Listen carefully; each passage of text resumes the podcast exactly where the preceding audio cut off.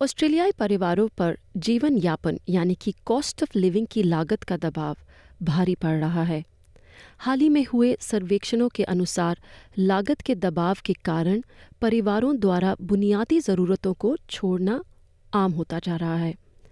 लेकिन कुछ समुदाय बढ़ती कीमतों और मूल्य वृद्धि, यानी कि प्राइस गाउजिंग से ज़्यादा प्रभावित होते हैं।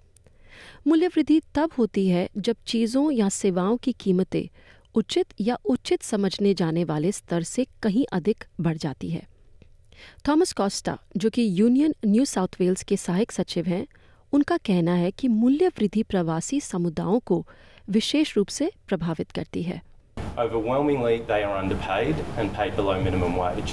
But also, they are being charged excessive fees for things that uh, ordinarily we would consider just standard costs. So, for example, accommodation and transport, migrant workers pay considerably higher amounts for those things than other workers and other people in this state because they're easy prey to exploitation.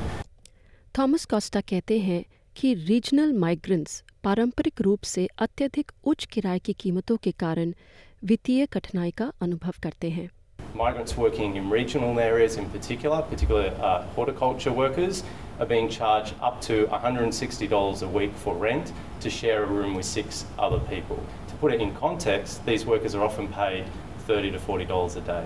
Um, It is absolutely outrageous. हाल ही में मूल्य वृद्धि और अनुचित मूल्य निर्धारण प्रथाओं पर एक जांच बिठाई गई इस जाँच के अध्यक्ष प्रोफेसर एलन फेल्स एओ का कहना है कि प्रवासी समुदाय मूल्य वृद्धि से सबसे अधिक प्रभावित होते हैं bad history of seriously underpaying them, and that needs to be made a criminal offence where it is deliberate and sustained and serious. Another area where migrant families get very hard hit is when they're trying to send money home or bring it in from overseas. The transfer price, the remittance charge, is extremely high, and I would regard that as price gouging.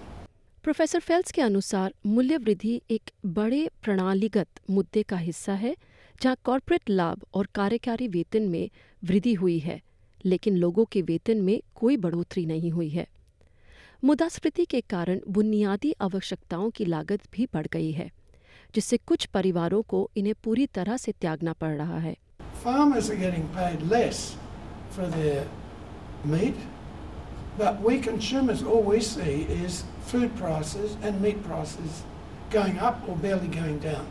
It's a significant problem because the profit share of national income has risen very sharply. The wage share has gone down. Supermarket company Woolworths ने 2023 वित्तीय वर्ष में एक दशमलव बासठ billion dollar का मुनाफा कमाया। वहीं सुपरमार्केट कंपनी कोल्स ने भी इस अवधि में एक दशमलव एक बिलियन डॉलर का मुनाफा कमाया। विनीता गोडिनो, जो कि ऑस्ट्रेलियन साइकोलॉजिकल सोसाइटी की जनरल मैनेजर हैं, बताती हैं कि कीमतों में 20 प्रतिशत से भी ज़्यादा की बढ़ोतरी हुई है। देखिए मेरा मेरे घर में मेरे हस्बैंड के अलावा मेरे दो लड़के हैं तो हम लोग चार लोग हैं और हमारी वीकली जो शॉपिंग होती है यूजुअली नॉर्मल चीज़ों की ही होती है। कोई हम लोग एक्सेप्शनल चीज़ नहीं लेते हैं which is you know very expensive पर हम लोगों ने नोटिस किया है कि लास्ट दो तीन सालों में हमारा जो वीकली शॉप का जो अमाउंट है अबाउट बीस परसेंट इंक्रीज हुआ है पक्का। और ये मतलब सिंपल सिंपल चीज़ों में जैसे जो मेरे बच्चे जो सीरियल खाते हैं उसकी प्राइस इंक्रीज हो गई है। जो नॉर्मल कैडबरीज चॉकलेट उन लोगों को पसंद है उसकी प्राइस इंक्रीज हो गई है। और हम लोग मतलब न्यूज़पेपर में पढ़ रहे हैं कि देखिए कैटल का जो कॉस्ट है वो बिल्कुल रिड्यूस हो गया है।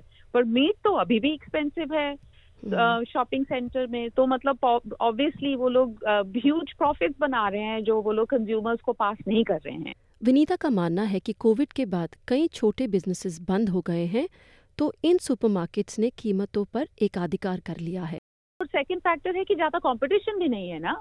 हम्म, अ, मतलब बोलवर्ड्स और कोल्स के बीच में I think seventy percent of the market है उनके। तो मतलब जो छोटे ऑपरेटर्स हैं वो लोग तो ऑपरेट ही नहीं कर पा रहे हैं जो फैमिली ओरिएंटेड या छोटे छोटे मम डैड के काइंड ऑफ़ शॉप्स थे वो तो बंद ही हो गए हैं मोरलेस डेलॉइट में एक्सेस इकोनॉमिक्स के प्रमुख प्रदीप फिलिप कहते हैं जीवन यापन की लागत के दबाव से निपटने के लिए अन्य उपायों की भी आवश्यकता है।